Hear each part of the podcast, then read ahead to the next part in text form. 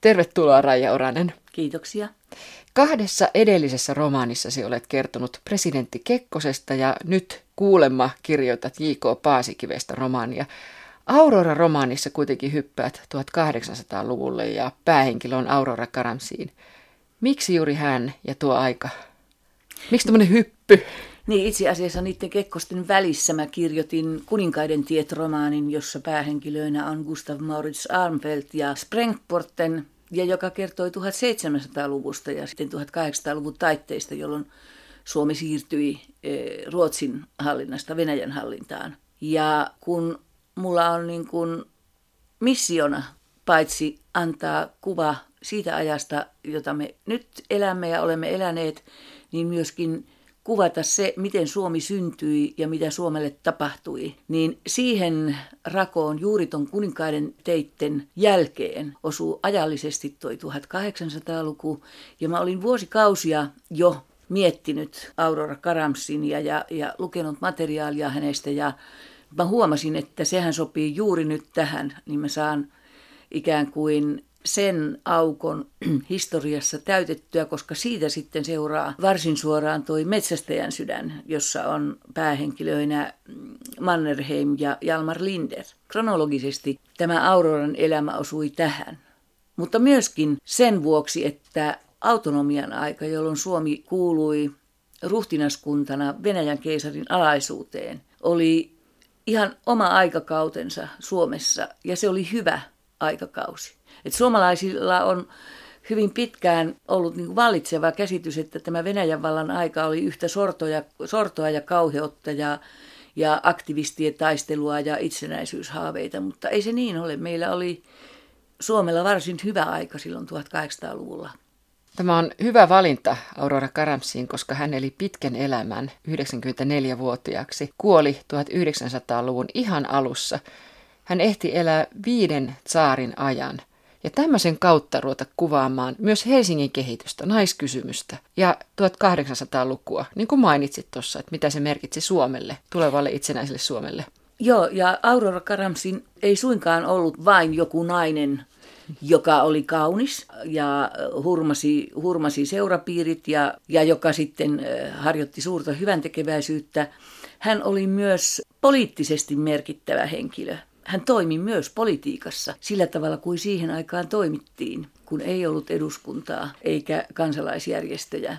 Aurora oli merkittävä. Hän teki valtiollisia tekoja ja hän oli ihan tämän Suomen valtiollisen elämän huipulla, joskaan ei muussa virallisessa asemassa kuin keisarinnan hovineitona. Eivät hän naiset voineet olla virkamiehiä silloin. Niin, Auroran kertomus alkaa hänen ensimmäisistä tanssiaisistaan. On vuosi 1824 ja Aurora on 16-vuotias. Miten merkittävä tytön elämän kannalta tai Auroran elämän kannalta olivat hänen ensimmäiset tanssiaisensa? No se oli, se entree seurapiireihin oli kyllä erittäin tärkeä jos se epäonnistui, niin tilannetta oli vaikea korjata. Voi sanoa, niin kuin, jos vertaa nykyaikaan, niin se oli melkein kuin Idolsin, Idolsin esiintyminen, että, että tota, piti voittaa se kilpailu ja Auroralla se onnistui. Hän oli hyvin kaunis, hän oli hyvin älykäs, hän oli ollut Pietarissa viisi vuotta tätinsä luona kasvatettavana ja ennen kaikkea hänellä oli tietysti hyvin tarmokas äiti Eeva ja hyvin tarmokas, vieläkin tarmokkaampi isäpuoli. Karjohan Valleen, joka oli senaatin prokuraattori, eli vastaa nykyistä oikeuskansleria. Että hän oli ylhäistä sukua ja ylhäisöä Suomessa ja kun hän astui sitten silloin lokakuussa 24 kenraalikuvernöörin palatsissa Senaatintorin varrella seurapiirin silmien eteen, niin kuului kohahdus ja tähti oli syttynyt. Isäpuoli Valleen hän puhui jopa Auroran kauppaamisesta. Niin, tai oikeastaan nostamisesta taivaalle, että tähti on syttynyt, nostetaan taivaalle. Hän aloitti hyvän ystävänsä Henrik Rebinderin kanssa Auroran poliittisen uran rakentamisen. Rebinder oli ministeri, siihen aikaan puhuttiin vielä valtiosihteeristä, oli Pietarissa siis korkein Suomen asioiden hoitaja. Valleen ja, ja Rebinder alkoivat lobata Auroraa päämääränään se, että hän pääsee keisarinnan hovineidoksi. Ja se oli naisen korkein asema, siitä sitten saattoi siirtyä hovirouvaksi vielä vanhemmiten. Mitä se tarkoitti, jos oli hovineito, esimerkiksi Auroran kohdalla? No se tarkoitti sitä, että kun kuninkaalliset vierailivat Suomessa, niin Aurora kuului seurueeseen. Mutta Auroran kohdalla se tarkoitti myös sitä, että hän siirtyi Pietariin. Hänet kutsuttiin hoviin ja sitäkin piti lobata. Et pelkkä hovineitinä oleminen saattoi tarkoittaa vain sitä, että se oli nimitys ja sitten hän liittyi seurueeseen, kun kuninkaalliset tulivat Suomeen. Mutta Aurora lobattiin sisään ja se ei ollut ihan helppoa. Niin hänet kutsuttiin sitten lopulta hoviin, ihan paikalle Pietariin. Hovihan oli koko valtiokoneisto tuohon aikaan. Ja siihen kuuluivat virkamiehet ja korkeimmat sotilaat ja muita ylhäisiä. Se, se oli niin kuin samaan aikaan eduskunta ja hallitus ja virkamiehistön ylin kerros. Ja sen piirissä käytiin myös nuo valtataistelut, hovissa vehkeiltiin kovasti ja oli erilaisia ryhmiä ja sen piirissä muodostettiin myös yleinen mielipide. Silloinhan ei varsinkaan Venäjällä muulla mielipiteellä ollut mitään tekoa, että se informaatiopolitiikka oli sitä, että kansalle kerrottiin se, mitä oli päätetty ja määrätty, mutta vain siltä osin kuin se koski suoraan kansaa. Muusta kansan ei tarvinnut tietää, mutta hovissa sitten tiedettiin asiat ja, ja siellä juoruttiin ja siellä muodostettiin käsityksiä. Ja varsinkin naiset olivat hyvin tärkeitä tässä. He muodostivat niin kuin se yleisen mielipiteen. Eli mitä se tarkoittaa sitten? He muodostivat yleisen mielipiteen. No, sitä keskusteltiin ja sitten ruvettiin olemaan jotain mieltä. Niin kuin nyt meillä saattaa lehdistö ja media ruveta olemaan samaa mieltä jostain asiasta. Tai ensin riidellä jostain olla vastaan ja sitten ryhmittyä yksimielisesti jonkun kannan taakse. Tällaista taisteluahan esimerkiksi Pietarissa käytiin yhä enenevässä määrin 1800-luvulla nimenomaan Suomen kysymyksestä. Että tuossa vuosisadan puolivälissä alkoi jo olla olemassa semmoinen kuin Suomen kysymys, eli kuinka paljon Suomen autonomia saa itse päättää asioistaan. Eli paljonko Suomen senaatti saa päättää ja mistä voiko se päättää itsenäisesti vai meneekö kaikki yleisvaltakunnalliseen päätöksentekoon, eli keisarin päätettäväksi ja näin edelleen. Ja suomalaiset halusivat nähdä ja näkivät tilanteen sellaisena, että Suomi ei kuulunut Venäjään. Ei ollut mikään Venäjän departementti, maakunta, vaan Suomi oli itsellinen toimija, autonomia, jolla oli sama hallitsija kuin Venäjällä. Oli Venäjän saari ja oli Suomen suuriruhtinas ja tämä persona oli keisari. Et suomalaiset halusivat tämän tilanteen olevan niin kuin tämmöinen personaaliunioni.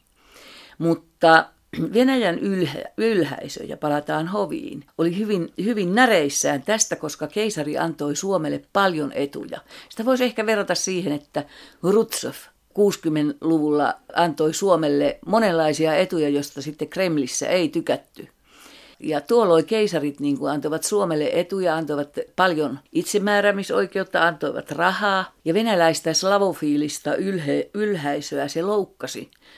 He olivat sitä mieltä, että Suome, Suomelle ei kuulu nämä etuisuudet. Ja tämä politiikka ja, ja tämä ai, aiempi liberaalipolitiikka olivat vastakkain. Ja sitten kun tultiin 1800-luvun ihan lopulle, niin silloin nämä slavofiilit voittivat tämän taistelun. Ja silloin sitten tuli tuota Suomellekin lopulta helmikuun manifesti, joka herätti hirvittävän suuttumuksen ja kauhun. Ja tämän vaiheen suomalaiset sitten tuntevat hyvinkin historiasta, että miten, mitenkä Bobrikov tulee ja saa diktaattorin oikeudet ja venäläistää Suomea ja valtion laitokset venäläistetään ja Venäjästä tehdään hallintokieli ja näin edelleen. Ja sitten nousee niin kuin tämä aktivistiliike, jääkäriliike ja lopulta itsenäisyysliike. Tämä muutos tapahtui vasta vuosisadan lopussa ja sitä ennen lähes koko vuosisata elettiin varsin sopuisaa ja tasapainoista elämää, paitsi että Suomeenhan ei saatu pitkiin pitkiin vuosikymmeniin sitten Porvoon 1809 maapäivien jälkeen valtiopäiviä, juuri sen takia, että Venäjän ylhäisö vastusti. Ja kun Suomessa niin kun Su- Suomen mieliset sitten järjestivät kaikenlaisia mielenosoituksia ja skandaaleja, niin keisari aina joutui siirtämään valtiopäivien järjestämistä, koska Venäjän ylhäisö suuttuu. Mutta tästä Aurorasta ja Hovista vielä. Kerrot Aurora-romaanissasi Raija Oranen siitä, kuinka lähelle Aurora pääsi kutakin keisariparia. Oliko se todella näin? Kyllä. Miten tota, hän onnistui, vai onko tämä tavallista? Aurora oli hyvin lahjakas, älykäs, kaunis ja viehättävä henkilö. Ja hän oli Suomessa hyvin merkittävä. Hänen isänsä oli prokuraattori, hänen veljensä oli sitten, kun Axel Armfeldt, sen ison Armfeldtin poika, Rebinderin jälkeen tuli ministerivaltiosihteeriksi, niin hänen veljensä oli sitten ministerivaltiosihteerin apulainen. Auroran veli oli Helsingissä kenraalikuvernöörin toimiston päällikkö. Toinen veli oli Uudenmaan maaherra. Ja Aurora oli kaiken kaikkiaan ehdottomasti siis myös näkyvin henk- naishenkilö Suomessa. Eikä häntä niinkään aina pidetty niin kuin nais, nais, naishenkilö, vaan hän oli henkilö. Hän oli poikkeuksellinen nainen siinä, että hän sai arvovaltaa ja hän toimi politiikassa ja poliittisesti siellä omassa salongissaan. Varsinkin sen jälkeen, kun hän oli, oli mennyt Demidovin kanssa, Paul Demidovin kanssa naimisiin ja tullut hyvin rikkaaksi. Ja hänellä oli palatsinsa Pietarissa, niin siellä vierailivat ja hänen erittäin läheinen ystävänsä oli venäläinen ministeri, vaikutusvaltaisin ministereistä. Hänen salongissaan ratkottiin suuria asioita. Ja Suomessa hän järjesti, hän oli nimenomaan se, jota hänen veljensä sitten pyysi järjestämään keisarille valtavat kutsut Tresenrassa, Espoossa ja näin edelleen. Auroran sairaala, Auroran katu, Hakasalmen huvilla Finlandiatalon vieressä. Mitä kaikkea muuta Aurorasta, Aurora Karamsiinista on jäänyt meille? No Espoossa muistetaan tämä Tresenran kartano vaikka se päärakennus, jonka Valleen sinne tai osti ja jonka Aurora sitten laajensi, niin se paloi. Ja sitten tietysti toi Diakonissa laitos, ja, jonka Aurora perusti ja joka oli Auroran suuri haave, hyvän tekeväisyyslaitos, jossa hän auttoi ihmisiä varsinkin sitten rikastuttuaan, niin, niin välittömästi niin, että hän otti Tresenran kartanossa vastaan köyhiä ja pyytäjiä. Sama oli Pietarissa, ja Pietarissa hän harjoitti myös laajaa hyvän tekeväisyyttä. Hän oli Saksassa tutustunut sitten diakoniatyöhön. Ja sen ajatus on se, että ei auteta pelkästään akuutissa tilanteessa olevaa antamalla ruokaa, lääkkeitä, yöksi suojaa, vaatetta ja näin edelleen, vaan että on kysymys tämmöisestä kokonaisvaltaisesta huolehtimisesta, jossa ihmistä, ihminen yritetään rakentaa ylös henkisesti. Ja siihen liittyi myös hengellisyys. Aurora oli hyvin harras luterilainen kristitty, varsinkin sitten vanhemmiten. Hän oli ihminen, jolla oli hyvin valpas omatunto. Ja tuohon aikaan ihmisten elämän, tai sanotaan ihmisten pään, täytti uskonto. Et luonnontieteet olivat kyllä jo murtautuneet esiin, maailmankuva oli muuttunut maakeskeisestä aurinkokeskeiseksi ja kaikilla tieteen aloilla mentiin harppoin eteen. Jopa lääketiede oli alkanut, al- alkoi pikkuhiljaa kehittyä, vaikka se vielä Auroran aikaan oli suurin piirtein pelkkää puoskarointia. Mutta ja uskonto kuului niin kuin sanotaan nyt elämään yhtä luontevana kuin meidän elämään kuuluu televisio.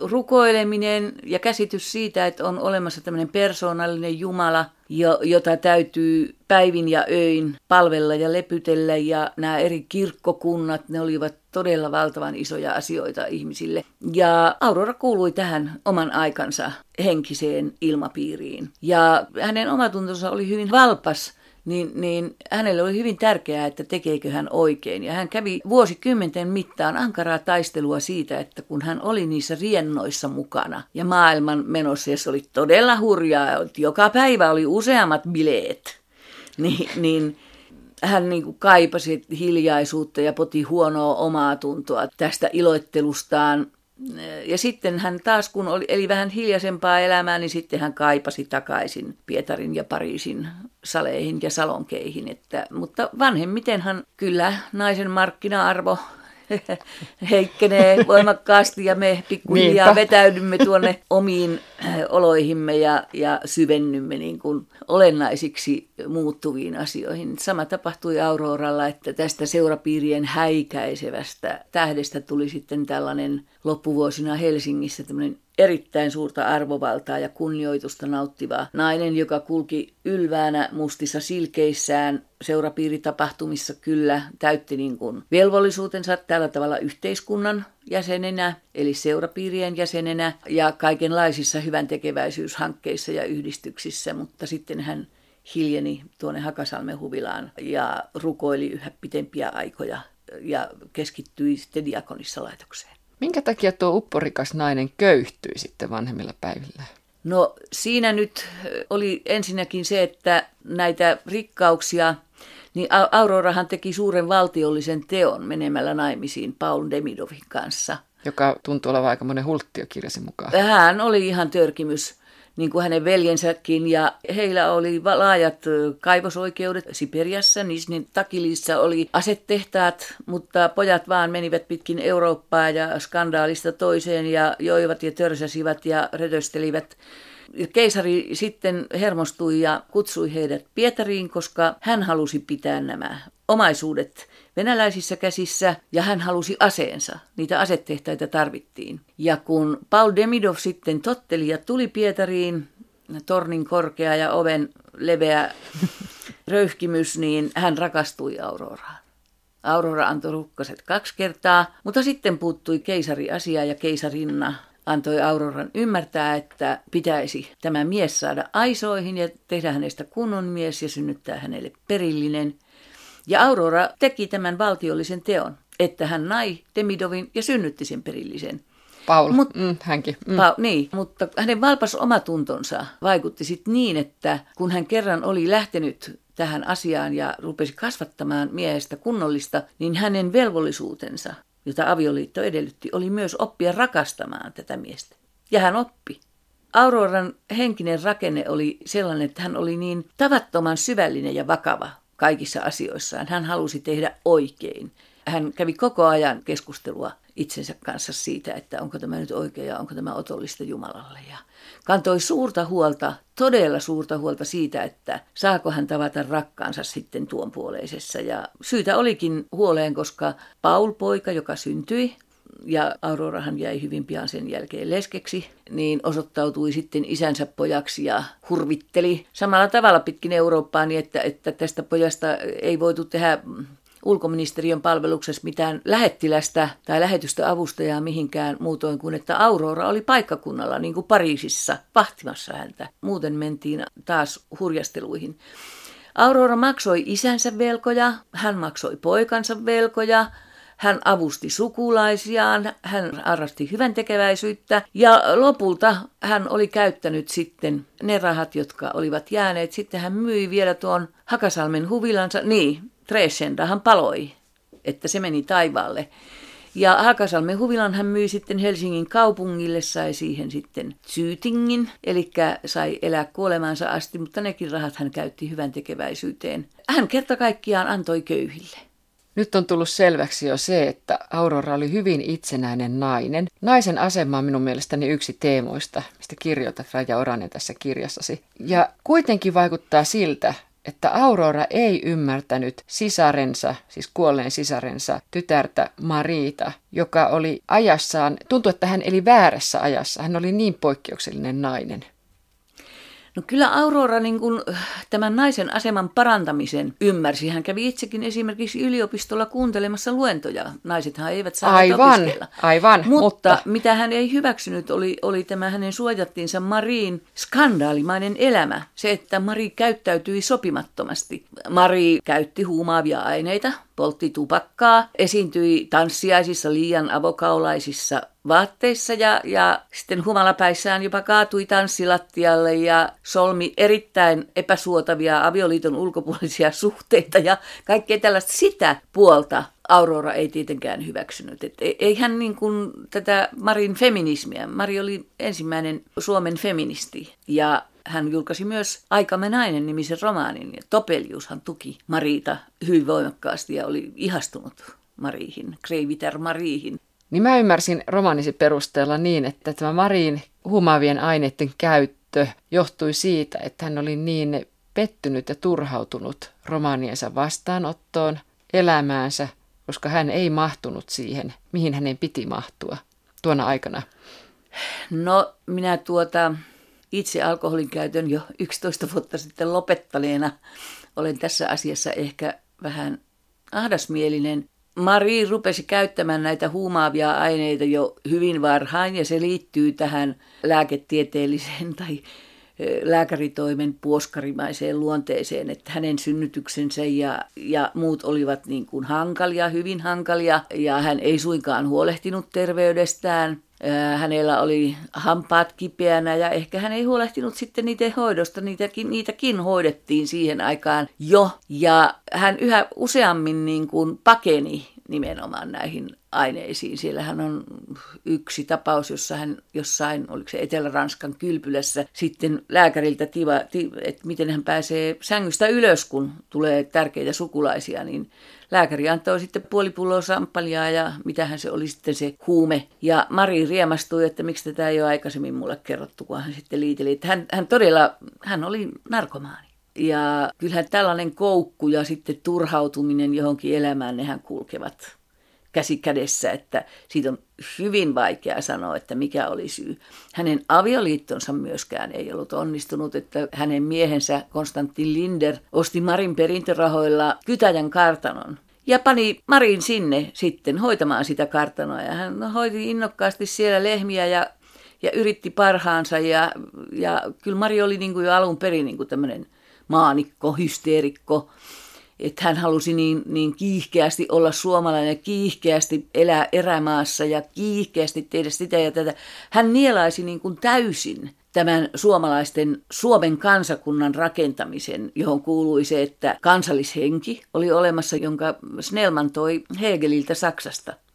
Että tällainen kansallishenki on, joka täyttää samaa kieltä puhuvat ja, ja samassa paikassa asuvat, ja kansakunta muodostuu sen pohjalle. Ja tällainen niin kuin kansakunta sitten tarvitsi tietysti myyttisen alkuperän. Lönnruut keräsi kalevalaiset runot, siis nämä karjalaisten runot, ja runoili itse sitten siitä tämmöisen Kalevalan – ja Runeberg kirjoitti sitten Vänrikki Stoolin tarinat, koska kansakunta tarvitsi myös sankarihistorian. Ja nyt tästä Ruotsin surkeasti hävityn sodan, hä- häviämän sodan henkilöistä Runeberg teki suuria suomalaisia sankareita, aina Sven Tuubaa myöten. Ja tämä kaikki tehtiin ihan muutaman vuosikymmenen kuluessa. Luotiin tällainen Suomi ja Suomi-käsitys, joka hämmästyttävää kyllä vallitsee ihmisten mielissä edelleenkin, vaikka se on hyvinkin kansainvälistä alkua. Se on eurooppalainen. Mutta sitä, sen hetkistä tämmöistä kiihko suomalaistamis- ja Suomen rakentamisaikaa, niin tehtiin tämmöinen erityinen sankarillinen suomalaisuus. Ja Mari nielaisi sen aina niin kuin evankelis-luterilaista kirkkoa myöten, että hän halusi erota tästä ortodoksisesta koreudesta ja pappien suitsukkeista ja ankaraa, yksinkertaista elämää elää ja ankaraa, yksinkertaista, vaatimatonta kirkkoa. Ja hän huumaantui tämmöisestä uudesta elämästä ja halusi rakastaa Suomea. Ja hän oli siis sen Jalmar Linderin äiti josta Metsästäjän sydämessä kerron. Gustav Mannerheim ja Jalmar Linder ovat siinä nämä päähenkilöt. Tämä Mari oli, oli Jalmarin äiti jonka Aurora otti hoiviinsa sitten, kun Mari kuoli. Niin kuin hän otti kaikki mahdolliset sukulaislapset ja muut. 1800-luvun puoliväli oli siis Suomessakin kiihkeää aikaa. Yksi näistä suurmiehistä tai merkkihenkilöistä on, oli minulle yllätys hänen sellaiset piirteet kuin, että hän oli törkeän öykkärimäinen, hyvin itsepäinen, nimittäin J.V. Snellman. Kyllä, mä tutkin hänen laajan elämäkertansa ja seikkaperäisen ja hän oli kyllä todella hankala henkilö, että tämmöistä paasikiven luokkaa melkein. Hän nimenomaan toi tämän Hegelin filosofian ajatuksen kansakunnasta, johon liittyy siis suomen kielen luominen. Suomessahan ei ollut niihin asti yleistä suomalaista identiteettiä. Meillä oli paikallisidentiteettejä edelleen vanhan heimokulttuurin pohjalta, niin meillä oli hämäläisiä ja oli savolaisia ja oli varsinaissuomalaisia ja pohjalaisia ja näin edelleen. Mutta semmoista yleistä suomalaista identiteettiä ei ollut ja sitä tarvittiin, jotta voitaisiin luoda se Suomi, jonka pitäisi menestyä. Ja Snellman oli niin kuin voimakkaasti tämän liikkeen johdossa ja Auroran isä Valleen tuki näissä asioissa ja, ja Auroran veli Snellmania. Suomi oli suomalaistettava. Pitää muistaa, että se ohut ohuet yläluokat, jotka Suomessa oli, nehän puhuivat ruotsia, ja osa sivistyneistöstä ja porvareista puhui saksaa, sitähän harkittiin myöskin Suomen sivistyskieleksi. Sitten virkamiehistö puhui osittain venäjää, mutta esimerkiksi Aurora hyvin huonosti venäjää, koska käytettiin ranskaa. Se oli 1700-luvulta sieltä jo muodostunut Euroopan yleiskieleksi, jota puhuttiin kaikkialla siis ylhäisö. Eurooppa oli hyvin yhtenäinen silloin. Ja nyt tarvittiin sitten suomen kieli kansakunnan rakentamiseksi ja Valleen oli mukana perustamassa suomalaisen kirjallisuuden seuraa ja taiteilijaseuraa, jonka ensimmäisessä näyttelyssä ei paljon muita teoksia ollutkaan kuin Valleenin omistamia teoksia.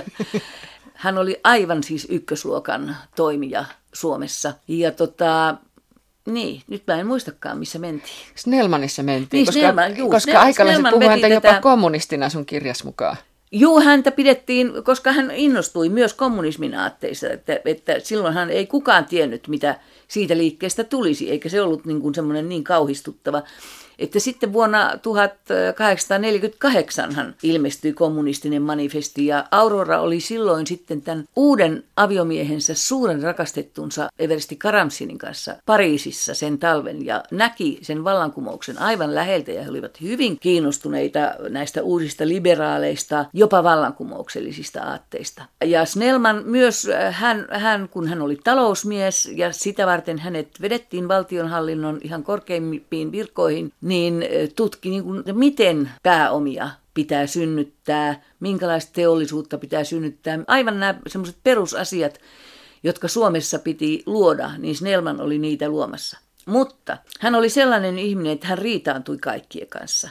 Ja hän oli aina oikeassa. Hän kerta kaikkiaan oli sitä mieltä, että hän on aina oikeassa. Ja hän sätti lehdissään aivan hirvittävällä tavalla muita ihmisiä. Topeliusta hän rusikoi ihan siis todella törkeällä tavalla. Hän arvosteli suoraan keisarin hallintoa, virkamiehiä, ja sitä hän ei silloin saanut tehdä. Ja virallisessa lehdessä kirjoitettiin vaan se, mikä oli päätetty ja mikä koski suoraan kansaa ja minkä keisari katsoi välttämättömäksi kansalle kertoa. Ja hallintoa ei saanut arvostella, ei siis postin kulkua, ei minkäänlaista virkamiestä tai ajuria saanut arvostella. Snellman vähät välitti. Ja Auroran isä oli niin kuin korkein sensuurin valvoja Suomessa prokuraattorina, niin siinä oli sitten tekemistä tämän Snellmanin kanssa ja mitä pitemmälle mentiin, niin sitä hankalammaksi tilanne kävi, että sitten jouduttiin niin kuin rakentelemaan poliittisesti sellainen kuvio, että päästiin Snellmanista eroon. Ihmisoikeudet, sellaisenkin teeman mä löysin täältä sun kirjastasi. Maaorien asema esimerkiksi. Yläluokkaa köyhdytti se, kun Aleksanteri II vapautti maaorjat. Nyt näille oli maksettava palkkaa. Mä poimin muutaman kohdan, mutta tämä oli yksi, minkä mä huomasin Joo, sieltä. joo, ja siinä tapahtui sitten se, että kun sitä ei valmisteltu mitenkään. Kukaan ei tiennyt, miten sitten hallitaan. Mihin ne pannaan ne orjat ja miten tämä järjestelmä sitten saadaan toimimaan. Että silloin oli tilanne Venäjällä niin kuin usein muulloinkin, että kaos valtaa ja sitten siitä jotenkin niin kuin selvitään. Mutta kyllähän tämä orjien vapauttaminen oli varmastikin sitten niin kuin perustana myös niille laajoille liikehdinnöille, mitä syntyi, vaikka ne nyt syntyivätkin sitten teollisuustyöväestön parissa varsinaisesti, mutta Venäjä oli kaauksessa. Mä jotenkin ymmärsin, että hienosto tai sitten yläluokka, kummalla sanalla puhutaankin siitä, osa siitä oli tiedostavaa, mutta se, että miten he käytännössä suhtautuivat, niin se oli ihan toinen juttu. Oliko Aurora tällainen?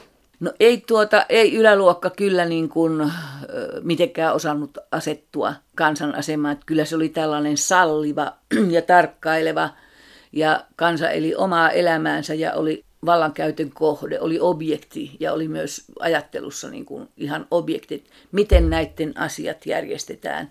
Ja hyvin usein myöskin käytännön tilanteissa, että kun tarvittiin kansan työpanosta ja näin edelleen, niin silloin piti sitten niiden asioita myös ruveta järjestämään.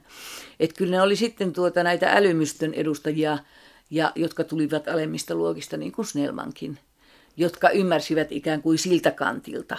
Ja sitten oli näitä tällaisia valistuneita ihmisiä, niin kuin Valleen, ja sitä myöten Aurora ja hänen perheensä, jotka eivät olleet välinpitämättömiä inhimillisen kärsimyksen tai yhteiskunnallisen epäoikeudenmukaisuuden edessä.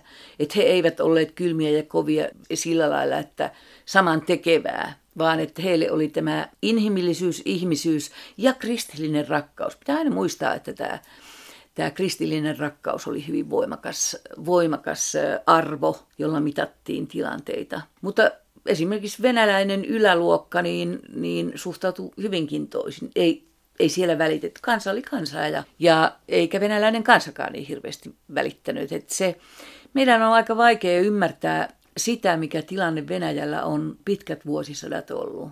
Siellä ei ole koskaan ollut demokratiaa. Ja nyt me on eletty niin kauan demokratiassa ja me on eletty aika pienellä kielialueella eletään. Meidän demokratia on myöskin näkyvissä ja kaikki mitä maassa tapahtuu, mutta Venäjä on ollut enemmän tai vähemmän valtava. Ja siellä ei ole koskaan ollut demokratiaa, eikä tuohon aikaan etenkään. Hallitsija oli tämmöinen Jumalan edustaja maan päällä. Ja asiaan kuului, että hallitsija oli semmoinen. Ja sitten asiaan kuului, että kansa eli oma elämänsä. Että tämmöistä demokratia-ajatustakaan ei tunnettu Venäjällä, eikä ole oikeastaan koskaan tunnettu käsitin Aurora-romaanisi yhdeksi henkilöksi Helsingin. Tämä alkaa vuodesta 1824 ja päättyy 1902 vuoteen. Minkälainen oli noin 90-vuotiaan Auroran näkemä Helsinki kuin se, kun hän oli nuori nainen? No se oli hyvin erilainen. Noiden vuosikymmenien aikana Helsinkiä rakennettiin pontevasti ja, ja aktiivisesti Engelin suunnitelman mukaan. Helsinkihän oli palannut silloin 1700-luvun puolella ja, ja sitten 1800-luvun alussa hyväksyttiin suunnitelma uudenlaisen Helsingin rakentamisesta. Koko asemakaava uusittiin, tehtiin äh, suunnitelmissa nämä, mitä me edelleen ihaillaan, Empire-keskustan suunnitelmat. Ja silloin kun tämä Auroran tarina tässä kirjassa alkaa, niin rakentaminen on pahasti kesken. Yliopisto ei ole valmis. Senaatin linna on, ja, ja ne muutamat palatsit siinä Senaatin torin liepeillä, mutta äh, tuomio, nykyinen tuomiokirkko ei ole valmis. Mutta ymmärtääkseni Senaatin torille saatiin hyvin pian jo kiveys. Siinä oli vanha pieni kirkko vielä ja Unionin katu oli kivetty, se oli niin kuin se pääkatu silloin. Ja sie, sinne sitten laitettiin soihdut, kun kaupunkia piti valaista ja kenraalikuvernöörin palatsi valaisti aina tärkeiden tapahtumien yhteydessä, mutta muutoin kyllä niin kuin kura virtaili ja oli pilkko pimeää. Talot saattoivat valaista niin kuin yhdellä lyhdyllä porttinsa ja pimeän aikaa, ja sitähän riittää Suomessa sitä pimeää Aivan. aikaa. Niin lähdettiin johonkin, niin, niin tarvittiin erikseen valaiseva palvelija. Ja jos lähdettiin hevosella, niin oli lyhdyt sitten, jotka valaisivat. Ja sen takia esimerkiksi niin kuin päivällinen syötiin vielä päivänvalon vallitessa. Ja päivällisaika sitten kesällä meni myöhäisemmäksi, kun oli enemmän valoa ja näin edelleen. Et kyllä se oli hyvin, hyvin synkeää ja ankeaa. Esplanadia oli mm, rakennettu niin kuin pohjoispuolta ja sitä kauppatoria, mutta eteläpuoli oli vielä ihan niin kuin osittain puistoa, ja siellä saattoi karjaakin liikkua. Ja sitten oli valtavan iso asia oli se, kun oltiin se Espa saatu rakennettua ja sitten sinne nykyisen Mannerheimin tien, silloisen Henrikin kadun eli Henrik Rebinderin muistoksi nimetyn kadun risteykseen saatiin sitten kaasuvalaistus samalla kuin uusi teatteri ruotsalainen teatteri siihen oli sitten rakennettu ja avattiin. Ja se oli valtavan hienoa, kun näillä kaasulyhdyillä valaistu Helsinki sitten avautui. 1900-luvun alussa oltiin saatu niin kuin merkittävä, merkittävin osa tästä Engeli Helsingistä rakennettua. Espalla oli rakennettu valtavat määrät näitä uusia liikepalatseja, oli hirveästi kauppoja ja, ja kaikki näytti tosi hienolta. Ja äh, tämä Hakasalmen huvila, jonka Valleen aikoinaan oli rakentanut suorastaan kaupungin ulkopuolelle ja Merenlahden rantaan. Niin se Finlandia-talon vieressä. Mm. Niin, Finlandia-talon vieressä, niin siihenhän oli vedetty rautatie. Ö, osa Valleenin tontista lohkastiin ratapengerystä varten ja sehän pilasi jo näköalat ja sitten Kluumilahti täytettiin. Että se ei mikään rantahuvila enää sitten ollut, joskin hienolla paikalla siinä Töölönlahdella edelleen. Kyllä Helsingissä oli pimeää. Se kyllä tulee selväksi kirjassasi. Ja mä ajattelin, että jos hienostolla oli jonkunlaisia valoja, niin miten käsikopelolla joutuu kulkemaan sitten keskustan laitamilla? Juu, se oli ihan pimeää, että ei siellä että joku pieni lyhty tai kynttilä, että olettaakseni ihmiset siellä niin kuin kompuroivat, miten sattuu ja joku Kuraisilla teillä niin. tai liukastelivat. Niin. Historia, ei, historia ei kerro niin kuin kurjalliston elämästä pimeään aikaan ylimystö juhli, koko aika juhli. Siihen asti, kun valo alkoi taas sarastaa kevään myötä. Joo, siis se sesonki Tappavat oli, aikaa. se, nämä, nämä illalliset ja päivälliset ja tanssiaiset alkoi siinä lokakuulla. Ja se oli ihan sama Pietarissa ja, ja muuallakin, että koska kesät oltiin maalla, hienosto siirtyi kaikissa näissä valtioissa niin aina maaseudulle kesäksi. Kaupungithan olivat niin kuin ikäviä paikkoja. Ne olivat likaisia, pölysiä, ne löyhkäsivät, jätteet oli ties missä pitkin poikin, niin lähdettiin tätä kuumuuden tuottamaa moninaista haittavaikutusta pakoon ja, ja elettiin maalla. Ja siellä viljeltiin sitten omiin tarpeisiin vihannekset ja viljat, ja näähän useimmat myös oli, että oli maatila, niin kuin oli Valleeneillakin tämä Tresenda ja sitten Auroralla. Ja sitten palattiin syksyn tullen Helsinkiin ja kun päästiin lokakuuhun, niin silloin alkoi sitten juhlat. Koska mitäpä olisi tehty pimeän aikaan muuta kuin sitten lapsia. Ja se nyt on vaan nuorten puuhaa, että, että se yhteiskunnallinen ja, ja henkinen elämä elettiin sitten kynttilän valossa ja lyhtyjen valossa niin kuin näissä salongeissa ja saleissa. Oliko se jonkinlaista ajan tappamista sitten suorastaan? No epäilemättä, mitäpä elämä muuta on kuin ajan tappamista, että että, mutta niin kuin se, näiden seurapiirien kokoontuminen, niin siellä käsiteltiin yleiset yhteiskunnalliset asiat. Siellä tavattiin tuttavat, tavattiin sukulaiset ja keskusteltiin. Käytiin läpi valtiolliset asiat, saatiin kuulla, sehän nehän oli myös informa, ne oli uutislähetys. että se, se niin kuin oli yhtä aikaa eduskunta ja juorulehdistö ja ja asian, ei, eivät sanomalehdet voineet kertoa asioita. Sitten niistä kuultiin näissä tilaisuuksissa ja päästiin vaihtamaan mielipiteitä ja ne, ne oli valtavan tärkeitä. Sitten siis porvaristo kokoontui niin vähän niin kuin omissaan, piti omia tanssiaisia ja oli hyvin tarkka tämä. tämä. Sitten oli nämä yliopistopiirit, jotka, joilla oli omat riekkujaisensa ja tavallinen kansa sitten eleli tavallisen kansan elämää.